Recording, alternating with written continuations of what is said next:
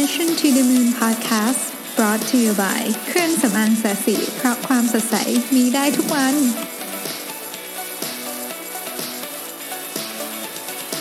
สวัสดีครับยินดีต้อนรับเข้าสู่ Mission to the Moon Podcast เอพิโซดที่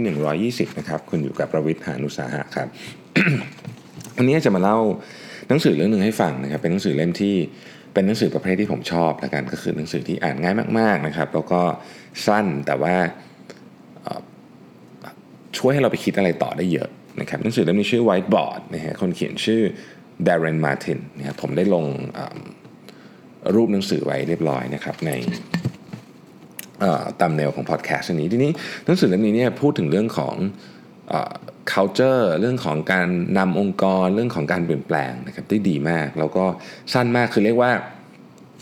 ถ้าอ่านแบบอ่านผ่านๆอะ20นาทีก็จบแล้วนะฮะแต่ว่า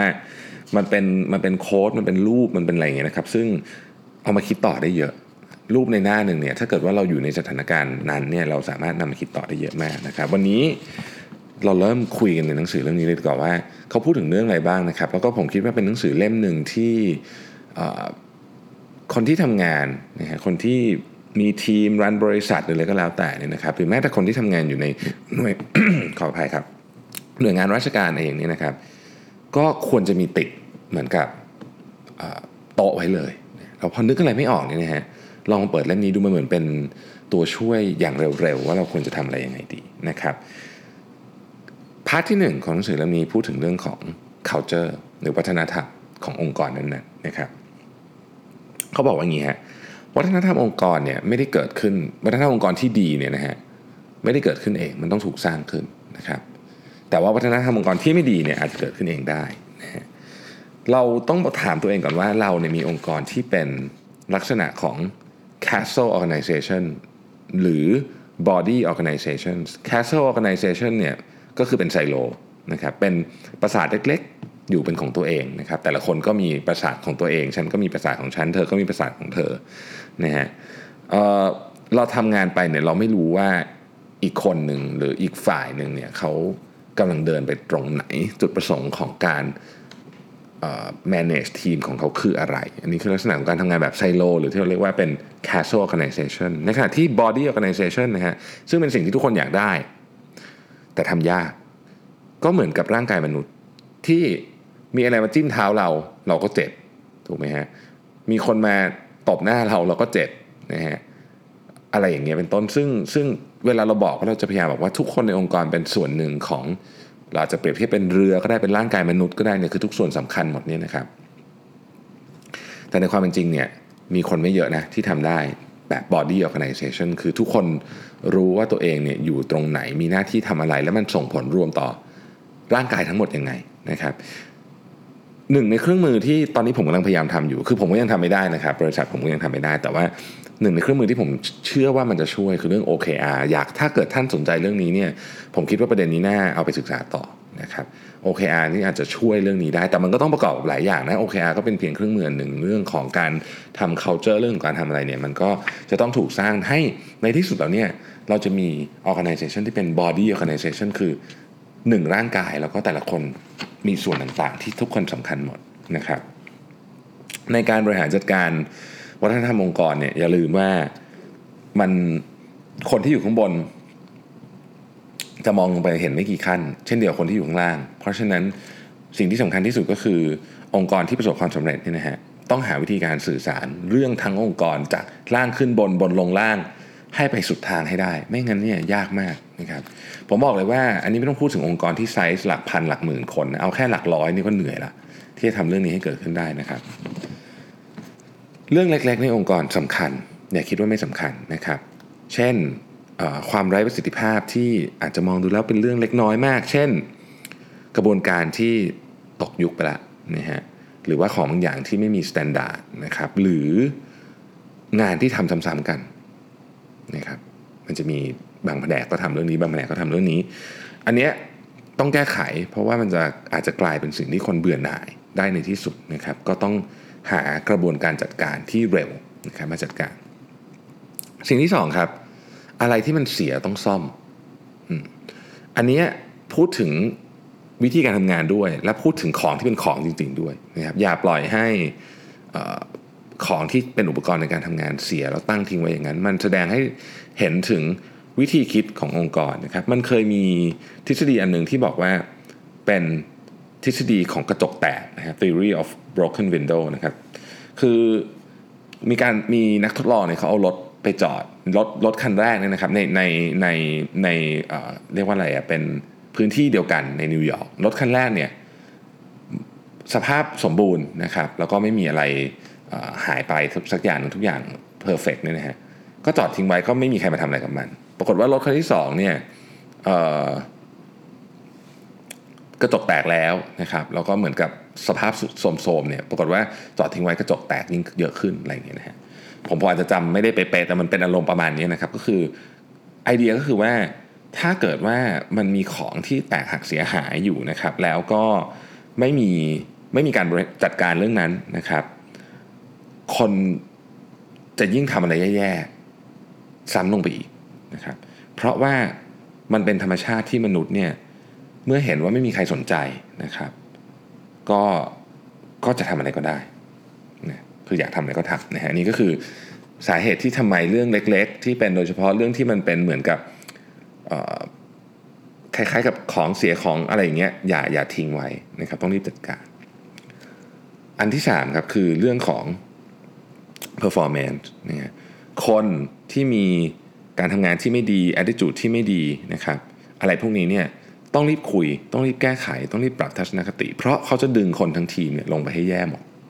นี่และถ้าคุยไม่ได้จริงปรับทัศนคติไม่ได้จริง ต้องหาทางแยกทางกันแบบดีที่สุดนะครับอันต่อไปเป็นคำถามที่น่าสนใจมากว่า วัฒนธรรมองค์กรของเราในวันนี้ มันสามารถที่จะขยายได้อย่างเร็วไหมภาษาของสตาร์ทอัพเราจะใช้คำว่า scalable ถ้าเราต้องการจะเปลี่ยนต้องการจะขยายต้องการจะปรับปรุงเนี่ยเรา เราไม่ได้เป็นเฉพาะตัวธุรกิจเท่านั้นที่จะต้องที่จะสามารถขยายได้เร็ว เราต้องมาพิจารณาด้วยว่าวัฒนธรรมองค์กรของเราเนี่ยสามารถที่จะ scalable หรือเปล่านะครับเพราะว่าในความเป็นจริงแล้วเนี่ยถ้าหากเราต้องการที่จะขยายธุรกิจอย่างรวดเร็วนะครับ คุณไม่สามารถที่จะใส่ทรัพยากรเข้าไปในในในในบริษัทที่มีวัฒนธรรมที่ไม่สามารถจะโตเร็วได้นะครับไมเคิลแคริกันเนี่ยนะครับเคยพูดด้วยว่า you cannot put 10 million dollars in a 5 million dollar business นี่คือคุณต้องขยายวัฒนธรรมเพื่อรองรับธุรกิจที่เติบโตขึ้นด้วย ยกตัวอย่างวัฒนธรรมอันหนึ่งที่ที่จะต้องแก้ไข เช่น ถ้าสมมติว่ามีคนที่ใช้อินเทอร์เน็ตไม่ถูกต้องนะครับต้องคุยกับคนนั้นและจัดการกับคนคนนั้นไม่ใช่ห้ามการเข้าถึงบางเว็บไซต์กับทั้งบริษัทเช่นบางบริษัทเนี่ยอาจจะห้ามเข้า Facebook ห้ามเข้าอะไรเงี้ยซึ่งผมก็เขาคงมีเหตุผลของเขา แต่ว่าอย่างของเราเนี่ย เราเราบอกเลยว่าเฮ้ยคุณใช้ได้ในเรื่องงาน คือถ้าเกิดคุณใช้เล่นของคุณทั้งวันอย่างเงี้ยไม่ได้แน่ๆแต่ว่าเราจะไม่จำกัดการเข้าถึง Facebook เพียงเพราะว่ามีเพื่อนร่วมงานคนหนึ่งของคุณเนี่ยใช้มันเล่น เพราะว่าจริงๆแล้วเนี่ย Facebook เอาไปใช้ทำงานได้เยอะแยะเป็นต้นนะครับ ดังนั้นเนี่ยเขาจึงบอกว่าอย่าใช้การแก้ปัญหาเรื่อง IT อย่างกรณีนี้เป็น IT solution มาแก้ปัญหาส่วนตัว นี่คือหนึ่งในวิธีการที่จะจัดบริหารจัดการวัฒนธรรมองค์กรให้มันสเกลได้นะครับ ปัญหาหลักอันหนึ่งซึ่งอันเนี้ยผมก็เป็นเหมือนกันก็คือว่าเรามีวัฒนธรรมองค์กรแบบหนึ่งที่เราเขียนไว้เราพูดทุกครั้งที่เรามีการทำทาวน์ฮอลเราอาจจะถึงขั้นทำป้งทำป้ายไว้ทำไว้ในหนังสือทำไว้ในคู่มือแฮนด์บุ๊กของของบริษัท แต่ว่าไอของที่เป็นจริงๆอะที่เป็น hidden culture มันเป็นอีกอย่างหนึ่งยกตัวอย่างเช่น อย่างของสีจันเนี่ยเรามีวัฒนธรรม ไม่ใช่วัฒนธรรมของสิ่งที่เราเป็นอยากอยากจะเป็นแล้วกันว่า เราอยากจะเป็น extremely customer centric company นะครับแต่ถ้ามันมีการทำงานอะไรของหน่วยงานไหนที่ตรงกันข้ามกับเรื่องนี้คือไม่ได้ไม่ได้เห็นลูกค้า หรือว่าลูกค้าทั้งภายในภายนอกเนี่ยนะครับลูกค้าภายในคือพนักงงานของเราลูกค้าภายนอกก็คือคนที่มาซื้อของเรา ไม่ได้เห็นเขาเป็นศูนย์กลางจริงทำตรงข้ามกับเรื่องนั้นเนี่ยวัฒนธรรมทั้งหมดจะไม่เกิดมันจะมีแกลบของวัฒนธรรมอยู่นะครับพูดต่อไปอีกนิดหนึ่งเรื่องของการหาคนเข้ามาร่วมทีมนะครับ ต้องหาคนที่ถูกต้องกับงานนะครับ เชื่อใจพวกเขาแล้วก็ให้ทรัพยากรที่ถูกต้องนะเพื่อที่เขาจะได้ไม่ต้องเขาเรียกว่า สร้างสถานการณ์เพื่อขออะไรบางอย่าง คือเขาอยากได้อะไรควรจะต้องขออย่างนั้นได้นะครับ เช่นถ้าคุณ ถ้าคุณจะอยากได้แมวเนี่ยบางทีบางทีในบางในบางที่นะอยากได้แมวต้องขอม้าก่อนแล้วเดี๋ยวแมวจะมานะครับเอ่อ องค์กรของเราควรจะเป็นองค์กรที่อยากได้แมวขอแมวก็ได้นะครับแต่ที่แต่ที่แย่ที่สุดก็คือ คนที่เป็นคนขอเนี่ยอยากได้แมว แต่จะเป็นจะต้องขอมาอันนี้อันนี้หนักสุดเลยนะฮะคือเราควรจะสร้างองค์กรที่ทุกคนเนี่ยมีความไว้เนื้อเชื่อใจกันและสามารถพูดในสิ่งที่ตัวเองต้องการได้ โดยไม่ต้องอ้อมคอมไปอ้อมคอมมานะครับ กระบวนการก็เป็นอีกอันหนึ่งที่สำคัญ ตอนนี้ผมกำลังทำเรื่องหนึ่งที่เป็นการทำ process flow คือเอากระบวนการทุกขั้นตอนของบริษัทเนี่ยคล้ายๆลิสต์ออกมา เพราะว่าเราอยากจะรู้ว่ามีการทำงานซ้ำกันหรือเปล่า มีการทำงานแบบวนไปวนมาหรือเปล่านะครับ เพื่อที่จะหาจุดที่อ่อนแอที่สุดของบริษัท เราเรียกว่า weakest link จำได้ไหมสมัยก่อนมีรายการหนึ่งชื่อ weakest link นี่นะฮะ เพราะว่าเราเนี่ยแข็งแรงที่สุดเท่าที่จุดที่อ่อนแอที่สุดนั่นแหละ ดังนั้นเราจึงต้องหาให้เจอและปรับปรุงแก้ไขมันถูกต้องนะครับ สิ่งหนึ่งที่คิดว่าเป็นสิ่งที่ควรจะทำและผมคิดว่าเรื่องนี้ผมชอบมากเป็นหน้าที่ผมชอบที่สุดหน้าหนึ่งในเล่มนี้ก็คือว่า เราจะต้องย้ายกระบวนการการตัดสินใจนะครับ กระบวนการให้อำนาจต่างๆ กระบวนการการเข้าถึงทรัพยากร และกระบวนการของการกำหนดทิศทางเนี่ยไปใกล้กับตัว value หรือคนทำงานมากที่สุด ที่ไหนที่ create value ต้องย้ายพวกนี้ไปให้ใกล้ที่สุดอย่ารวมศูนย์ไว้ที่เดียวกันครับมันเคยมีคำกล่าวหนึ่ง ที่พูดไว้ว่า your employees come first and if you treat your employees right guess what your customers come back and that makes your shareholders happy start with employees and the rest follows from that ให้ดูแลคนข้างในของคุณก่อนนะครับ แล้วก็เมื่อคนข้างในของคุณมีความสุขแล้ว เดี๋ยวคนข้างนอกคือลูกค้าที่มาซื้อของก็จะมีความสุขตามและในที่สุด ผู้ถือหุ้นหรือ shareholder ของเราก็จะมีความสุขไปด้วยนะครับ อันนี้ความหมายมันก็คือเหมือนที่ผมบอกอะเราจะต้องเอาการตัดสินใจ การให้อำนาจต่างๆ การเข้าถึงทรัพยากรและทิศทางของบริษัทเนี่ยไปอยู่ใกล้กับคนที่สร้าง value มากที่สุดก็คือคนที่ลงมือทำงานจริงนะฮะเพราะมันเป็นอย่างนี้ครับ มันเคยมีสมมติว่าคุณเอาสัตว์อะไรก็ได้ที่กระโดดนะฮะเก่งนะครับแล้วคุณเอาไปใส่มาในขวดโหลนะฮะ คือเราไม่ได้เทียบคนเป็นเป็นสัตว์นะแต่ว่าเราพูดให้ฟังเฉยว่ามันเป็นวิธีการเปรียบเทียบคุณเอาสัตว์แล้วก็ที่กระโดดเก่งๆแล้วใส่ในขวดโหลสมมติขวดโหลนี่มันสูง 1 ฟุตนะครับคุณใส่แล้วปิดฝาไว้นะฮะแล้วก็ให้มันโดดอยู่งั้นนะฮะสักพักหนึ่งเนี่ยคุณเอาไอ้ตัวนี้ออกมาจากโหลนี่นะครับมันจะโดดได้แค่ 1 ฟุต เหมือนเท่าที่เท่าที่ฝาขวดโหลมีทั้งๆที่ตอนนี้ไม่มีฝาแล้ว คนก็คล้าย ๆกัน คือถ้าเราเนี่ยมี มีวิธีการบริหารจัดการคนที่เป็นแบบเขาเรียกว่า ceiling bumpers คือคุณจะโดดแค่ไหนก็ไม่รู้แหละ มันสุดได้แค่นี้คุณจะไม่มีคนที่แบบ extraordinary คนที่เก่งมากๆ กระโดดออกมาได้นะครับ เพราะในที่สุดทุกคนจะดูว่าโดดไปแม่งก็เหนื่อย โดดแค่นี้ก็พอ วันหนึ่งคุณเอาไอ้ limit นี้ออกแล้วเนี่ยเขาก็ยังโดดแค่นั้นแหละ เพราะว่ามันเหนื่อยอะมันชินแล้วอะที่โดดแค่นี้นะฮะคำถามต่อไปก็คือ เมื่อคนของคุณการโดดมันก็เปรียบเทียบกันได้เป็นการมีไอเดีย เมื่อคนคุณมีไอเดียเนี่ยเรามีวิธีการบริหารจัดการไอเดียอย่างไรนะครับ บริษัทที่ดีจะต้องมีมีวิธีการบริหารจัดการไอเดียให้อยากให้คนอยากแสดงออก ซึ่งเรื่องนี้เนี่ยก็เป็นเรื่องที่ผมเชื่อว่าหลายคนกำลังทำอยู่นะครับเราก็พยายามจะทำเรื่องนี้เช่นเดียวกันนะฮะเรื่องต่อไปคือเรื่องของ change ครับเรื่องของ change เนี่ยจะบอกว่าตอนเนี้ยทุกคน พยายาม change เพราะรู้ว่าการ change เนี่ยนะครับ ถ้าไม่ทำไปไม่รอดแน่ๆแกรี่ฮ a ม m e l นะครับเป็นหนึ่งในนักคิดทางธุรกิจที่ดังมากๆ คนหนึ่งของอเมริกาเนี่ยนะครับ เคยกล่าวไว้ว่า pursuing incremental improvements while rivals reinvent the industry is like fettling while Rome burns คือการการพยายามปรับปรุงเปลี่ยนแปลงอะไรเล็กๆ น้อยๆ ในขณะที่คู่แข่งของคุณเนี่ยกำลังเหมือนกับ มองอินดัสทรีในแบบใหม่ แล้วทำทุกอย่างเหมือนแบบพลิกพลิกโฉมธุรกิจนี่นะครับมันเหมือนกับการที่คุณเนะ่ยเล่นไวโอลินในขณะที่ที่กรุงโรมกำลังไฟไหม้ประมาณนั้นนะก็คือว่ามันไม่มีทางที่จะทันหรอกทีนี้พูดถึงเรื่องที่จะเป็นการเปลี่ยนแปลงเนี่ยน่าสนใจตรงนี้ครับ การเปลี่ยนแปลงเนี่ยนะครับ ควรจะทำมากที่สุด คือทำดีที่สุดเนี่ยคือตอนที่บริษัทกำลังอยู่ในขาขึ้น เหตุผลเพราะว่าตอนที่บริษัทอยู่ในขาขึ้นเนี่ย ทรัพยากรมีนะครับโมเมนตัมมีสองอย่างนะสำคัญมากทรัพยากรมีโมเมนตัมมีขาขึ้นอยู่เนี่ยควรจะต้องเปลี่ยนแปลง แต่จุดนี้เป็นจุดที่เปลี่ยนแปลงยากที่สุด เพราะคนไม่อยากเปลี่ยนที่จุดนี้ ทุกอย่างกำลังดีอยู่จะเปลี่ยนทำไมถูกไหมฮะในขณะเดียวกันจุดที่คนอยากเปลี่ยนที่สุด คือคอนวินส์คนง่ายที่สุดว่าต้องเปลี่ยนนะเนี่ยคือจุดที่บริษัทกำลังอยู่ในขาลง แต่จุดนี้ในความเป็นจริงคือเปลี่ยนแปลงยากที่สุด เพราะ ทรัพยากรก็ไม่มีโมเมนตัมก็เสียไปแล้วนะครับดังนั้นจุดที่ควรเปลี่ยนแปลงที่สุดจะเป็นจุดที่ชักชวนคนอื่นมาให้เปลี่ยนแปลงยากที่สุดในขณะที่จุดที่ไม่ควรเปลี่ยนแปลงที่สุดแล้วคือคือมันสายเกือบเกือบจะสายไปแล้วเนี่ยนะครับจะเป็นจุดที่คุณชักชวนคนมาได้ง่ายที่สุด เพราะฉะนั้นถ้าบริษัทกำลังอยู่ในขาขึ้นอยู่เนี่ยเปลี่ยนแปลงตอนนั้นดีกว่า เพราะ2ออย่างครับอย่างที่บอกทรัพยากรและโมเมนตัมสำคัญมากนะฮะ แล้วพอพูดถึงเรื่องนี้ก็มันก็ต้องต่อเนื่องมาถึงเรื่องของ circle of control ลองนึกภาพว่าเรามีวงกลม 2 อัน วงกลมวงหนึ่งเป็นวงเล็ก อีกวงหนึ่งเป็นวงใหญ่ที่ครอบวงเล็กอยู่ วงกลมวงเล็กข้างในเนี่ยเป็นสิ่งที่เราสามารถควบคุมได้ วงข้างนอกเนี่ยเป็นสิ่งที่เราไม่สามารถควบคุมได้นะครับ วงกลมวงใหญ่เนี่ยประกอบไปด้วย เช่น อากาศ สภาพเศรษฐกิจ กฎหมาย เหตุการณ์ไม่คาดฝันของโลก หรือแม้แต่กระทั่งบริษัทอื่นที่เป็นคู่แข่งของเรา วงกลมข้างในเนี่ยเป็นสิ่งที่เราควบคุมได้ เช่น การวางแผน การควบคุมงบประมาณนะครับ การส่งต่อข้อมูลที่ถูกต้องในองค์กร หรือแม้แต่ attitude ของเราเองทัศนคติของเรา พวกนี้เราสามารถควบคุมได้ สิ่งที่เราชอบทำผิดเยอะที่สุดมี 2ออย่าง อันที่1นนะครับ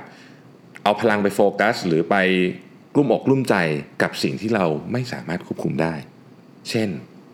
ไปกุ้มอกกุ้มใจกับเรื่อง สภาพอากาศสมมตินะ มันทำอะไรไม่ได้นะครับ ข้อผิดพลาดข้อที่ 2 คือ เราไปลดขนาดของสิ่งที่เราสามารถควบคุมได้ลง วงกลมข้างในที่เป็นวงกลมเล็กนี่นะฮะที่เราสามารถควบคุมได้เนี่ย เราไปลดขนาดลง แล้วก็มีความคิดด้วยว่า เฮ้ยสิ่งที่เราทำเนี่ย มันมี Impact น้อย ดังนั้นเราลดขนาดของวงกลมนี้ลงดีกว่า เราเชื่อว่าเราคงจะสามารถไม่สามารถควบคุมเรื่องพวกนี้ได้ทั้งทั้งที่จริงๆแล้วเนี่ยเราสามารถทำได้ นี่เป็น 2ออย่างที่ผิดพลาดเยอะที่สุดนะครับคนทำผิดเยอะที่สุดนะฮะเวลาเกิดสิ่งที่ทำให้องค์กรไม่มีประสิทธิภาพเนี่ยมันก็คล้ายๆ เวลาเราป่วยนะครับเวลาเราป่วยเนี่ยเราต้องทำสองอย่างหนึ่งก็คืออาจจะต้องแก้ปัญหาเฉพาะหน้าด้วย 2 คือต้องหาสาเหตุของการป่วยให้เจอนะครับถ้าเรามองอย่างนี้ครับในหนังสือบอกว่า การกินแอสไพรินเนี่ยยาแก้ปวด เหมือนเป็นการแก้ปัญหาเฉพาะหน้า ในขณะที่การกินแอนติไบโอติกหรือการเปลี่ยนพฤติกรรมของเรา คือการแก้ปัญหาระยะยาวนะครับหลายอย่างที่องค์กรทำอยู่เนี่ยเป็นสิ่งที่เป็นเรียกว่าเป็นการเปลี่ยนพฤติกรรม ซึ่งของพวกนี้เนี่ยต้องใช้เวลา แต่ต้องอธิบายให้คนที่อยู่ในองค์กรฟังว่าเฮ้ย ปัญหาเฉพาะหน้าเราก็แก้ ปัญหา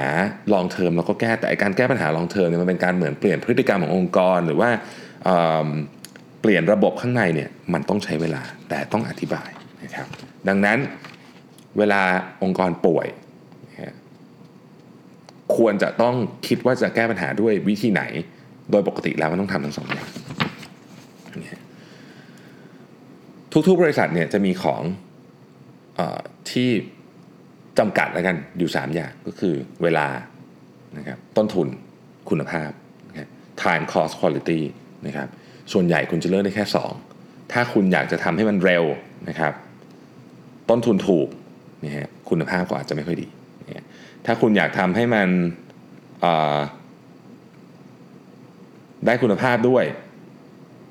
เร็วด้วยต้นทุนก็จะแพงอะไรแบบนี้เป็นต้นนะครับ ถ้าเกิดคุณสามารถ ทำได้ทั้ง 3 อย่าง อันนั้นนะเป็นสุดยอดนานๆจะเกิดขึ้นทีหนึ่งเหมือนเราได้แบบลอตเตอรี่รางวัลที่1นึ่งในชีวิตนี้ก็อาจจะมีโอกาสถูกนะแล้วเมื่อไหร่ทำได้ 3 อย่างปุ๊บเนี่ยนะครับอันนั้นนี่รับรองถ้ามันเป็น Product มันจะเป็น Product ที่อยู่กับคุณไปอีกนาน สร้างรายได้คุณไปอีกนานสันะฮะสิ่งที่ควรจะทำเวลาทำ change ที่สำคัญมากเป็นชาร์ตง่ายๆฮะเราเรียกมันว่า gap analysis คือการหาว่า จุดตอนนี้สิ่งที่เป็นอยู่คืออะไรหนึ่งหาสิ่งที่เป็นอยู่ก่อนสองเราจะไปที่ไหน เราอยากไปไหนนะครับ อันที่สามคือเราจะไปตรงนั้นได้ยังไง แค่นี้กระบวนการทางความคิด บางครั้งเนี่ยสิ่งที่สำคัญที่สุดคือสิ่งที่เราไม่รู้ฮะเวลาเราไม่รู้อะไรเนี่ยนะครับ เราง่ายสุดคือเราถามหรือขอฟีดแบ็จากคนอื่นเมทริกซ์อันหนึ่งที่ทุกบริษัทเนี่ยน่าจะมีนะครับ คือ เมทริกซ์ที่บอกว่าข้างหนึ่งนะครับ เขียนว่า known by self กับ known unknown by self อีกข้างหนึ่งเขียนว่า known by others กับ unknown by others นะครับอะเราลองค่อยๆมาดูกันนะครับ อันที่หนึ่งเนี่ย known by self known by others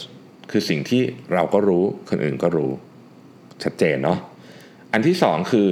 known by self unknown by others อันเนี้ยเรารู้คนอื่นไม่รู้นะครับ อันที่สามเนี่ย unknown by self known by others เราไม่รู้คนอื่นรู้ อันนี้ต้องรู้ให้ได้นะครับ อันที่ 4 คือ unknown by self unknown by others เราก็ไม่รู้คนอื่นข้างนอกก็ไม่รู้เหมือนกันนะครับ อันนี้แหละมันมาสร้างความตัดสินกันว่าใครจะไปไหนต่อได้เนี่ยมันมาเล่นกันที่ช่องที่ 4 นี้ด้วยนะครับ อย่าลืมว่าสิ่งที่คุณไม่รู้ สามารถทำลายคุณได้นะฮะ และหลายครั้งเนี่ยเราเนี่ยที่อยู่ในธุรกิจเนี่ยจะเป็นคนสุดท้ายที่เห็นเรื่องนั้น เพราะฉะนั้นบางทีเราต้องการมุมมองจากคนอื่นที่อยู่ข้างนอกเหมือนกันนะครับ มันเคยมีสุภาษิตของฝรั่งเศสอันหนึ่งที่บอกว่า ปลาเนี่ยเป็นคนสุดท้ายที่คนพบน้ำเพราะว่าปลาอยู่ในน้ำตลอดเวลาไม่รู้หรอกว่าตรงนั้นน่ะคือน้ำนะฮะโอเค คือจริงๆหนังสือเล่มนี้นี่ผมผมเพิ่งเล่าไปประมาณครึ่งเดียวนะครับ ตั้งใจว่าจะมาเล่าต่อพรุ่งนี้ เพราะว่าเพราะว่าผมคิดว่า ผมอ่านหนังสือนี้มาหลายรอบแล้วนะแล้วก็ทุกครั้งก็ได้อะไรไอเดียใหม่ๆขึ้นมาตลอดนะครับเพราะว่ามันมันมันเป็นหนังสือที่ไม่มีตัวอักษรอะคือมีมีแต่รูปแล้วก็ตัวอักษรนิดเดียวนี่นะครับมันทำให้เราจินตนาการได้ว่า เออเฮ้ยเรามีปัญหาแบบนี้อยู่จริงๆนะครับ ซึ่งซึ่งผมต้องบอกเลยว่าหนังสือเล่มนี้ดีมากในแง่ในแง่นี้คือคือถ้าเกิดจะอ่านเอา เอาดีเทลอะไรเงี้ยไม่ไม่มีเลยไม่มีแต่ว่าเพื่อให้เราสามารถคิดต่อได้ว่าเฮ้ยจริง ๆ เนี่ยบางทีสถานการณ์ของเราเนี่ยมันมันเป็นอะไรแบบนี้แหละนะฮะเราก็เป็นเหมือนอย่างที่บอกฮะคู่มือ reference ที่หยิบมาดูได้เรื่อยๆนะครับหยิบมาดูได้เรื่อยๆ ก็สมควรแก่เวลาสำหรับตอนนี้นะครับ เดี๋ยวพรุ่งนี้เนี่ยผมจะมา